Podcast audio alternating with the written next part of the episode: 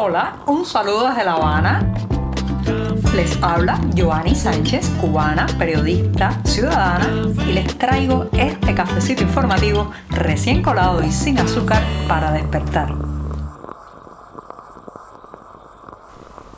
Espero que hayan extrañado este programa durante la pausa de fin de semana, pero ya estoy aquí, ya estoy aquí en este lunes 25 de julio de 2022. Se nos está terminando el mes, una jornada que además ha amanecido muy cálida, con muchísimo calor y muchísimo sol aquí en la capital cubana y en la que empezaré hablando de Marianao, ¿sí? una barriada en La Habana que de pronto se ha convertido en el comentario viral en las calles y en las redes cubanas. Pero antes de decirles los titulares voy a pasar a servirme el cafecito informativo que está recién colado, así que mejor dejarlo en la taza, esperar que se refresque y ahora sí les voy a comentar los temas principales.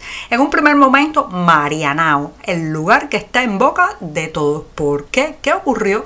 Ya les daré los detalles. En un segundo momento, los presupuestos, señoras y señores, reflejan la opacidad del Estado cubano. Le exigen a los contribuyentes que metan la mano en el bolsillo y después no dan detalles de en qué se usa ese dinero. También comentaré que Cuba importa casi cuatro veces el valor de lo que exporta. Imagínense esa diferencia, cuán pendiente estamos de los productos que llegan desde fuera. Y por último, recomendarles una exposición que está por estos días en La Habana, del Museo Real al Museo Imaginado. Con esto están presentados los titulares, el café servidito en la taza y este programa de lunes a punto de comenzar. Si eres de los que te gusta estar bien informado, síguenos en 14ymedio.com. También estamos en Facebook, Twitter, Instagram y en tu WhatsApp con este cafecito informativo.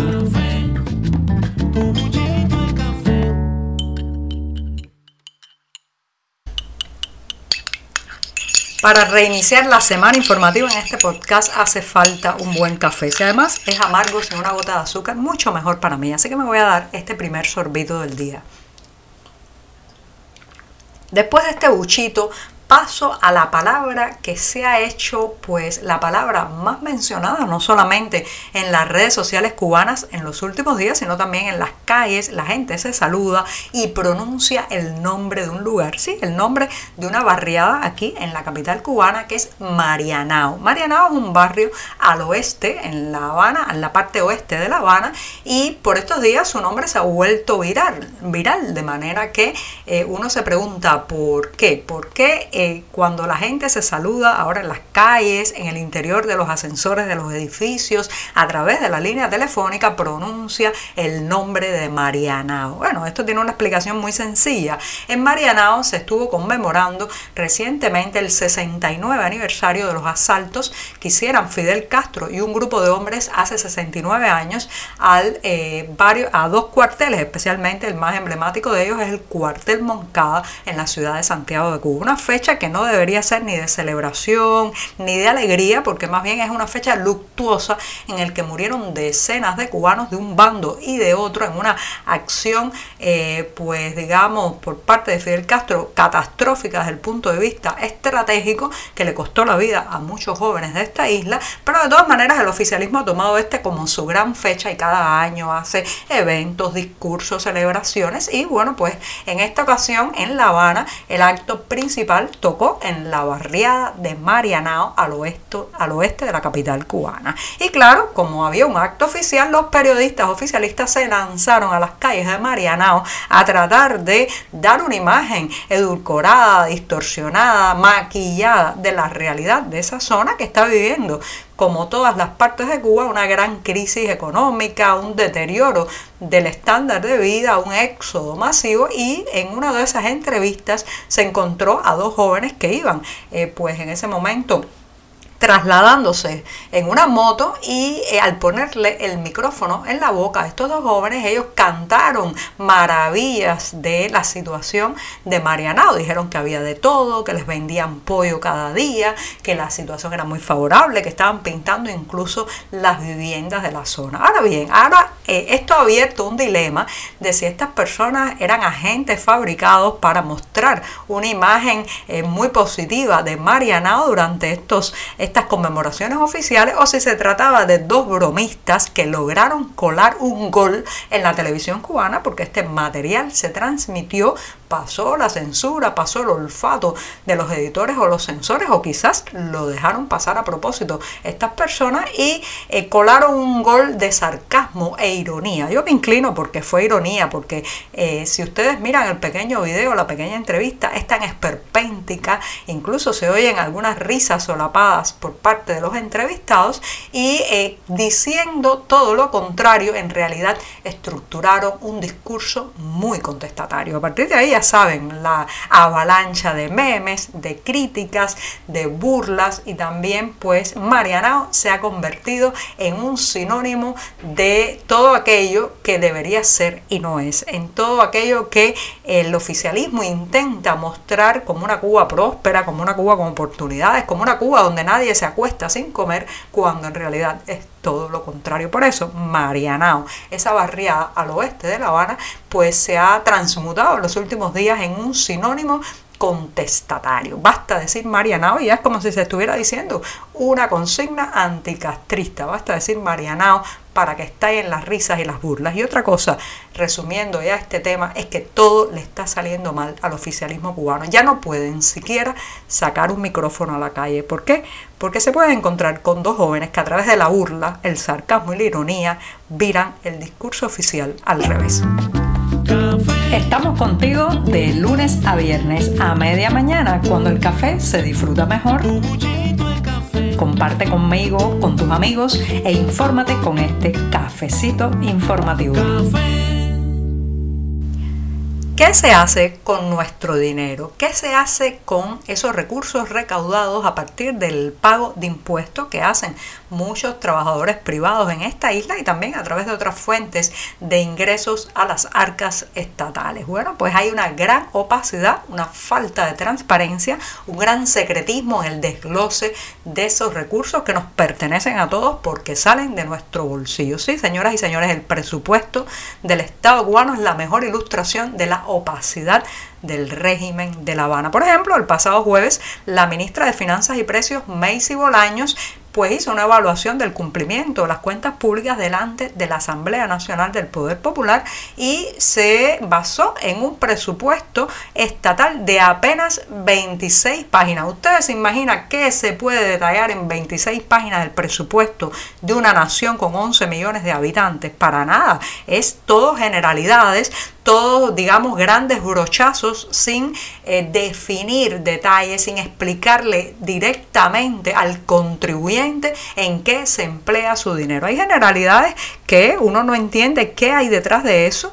Eh, por ejemplo, se habla que eh, se habla en grosso modo de la educación, los servicios públicos, la salud, también se habla grosso modo de cumplir presupuestos del Estado en áreas como pueden ser las industrias, como puede ser la producción de alimentos, pero todo esto sin detallar. ¿Ustedes creen que se puede fomentar una cultura tributaria si no se nos explica qué se hace con el dinero que sale de nuestros bolsillos? ¿Ustedes creen que está bien por parte de un Estado reclamar que la gente pague a tiempo sus impuestos si después no se le hace una rendición de cuenta detallada? Este tema del presupuesto Estado y a qué se dedica es en otras naciones algo kilométrico desde el punto de vista de los datos que se le aporta a los contribuyentes a la ciudadanía. Aquí 26 páginas muy sencillas, llenas de generalidades que uno no sabe si los impuestos van para comprarle tonfas a los policías que reprimen a los manifestantes populares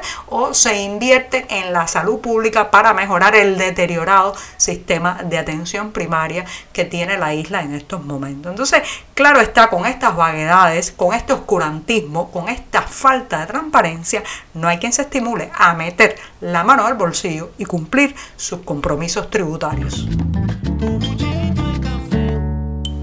Falsear los números, edulcorar las estadísticas es una tarea que resulta cada vez más complicada para el régimen cubano. Incluso los datos oficiales ya van mostrando la envergadura, la profundidad del desastre económico que está viviendo esta isla por la mala gestión, por la elección de un desafortunado camino en cuanto al modelo económico impuesto a la fuerza y sin posibilidad de cambio desde hace décadas en Cuba. Y eso lo están diciendo también los números relacionados con la importación y la exportación de productos desde y hacia la isla. La Oficina Nacional de Estadísticas e Información ha publicado recientemente los datos del comercio, el comercio no solamente vinculado a lo que la isla coloca en el mercado internacional, sino a los productos que debe importar para satisfacer la demanda interna. Y esos números, señoras y señores, son muy, muy alarmantes. Por ejemplo, la isla exportó, estos son datos relacionados con en 2021, en 2021 con respecto al año anterior, la isla exportó por valor de apenas 1.966 millones de dólares. Reitero, menos de 2.000 millones de dólares fueron las exportaciones, eh, sumando las exportaciones que hizo Cuba hacia el mercado internacional y por otro lado importó 8.431 millones de dólares en mercancía. Esto, esto es casi cuatro veces la cantidad de importaciones en relación con lo exportado, lo vendido hacia afuera de nuestras fronteras. Ya saben que ese desbalance, esa, esa desproporción entre lo que se comercializa, que es autóctono o producido aquí en la isla, y lo que se necesita para sobrevivir el día a día, ese desbalance es absolutamente insano.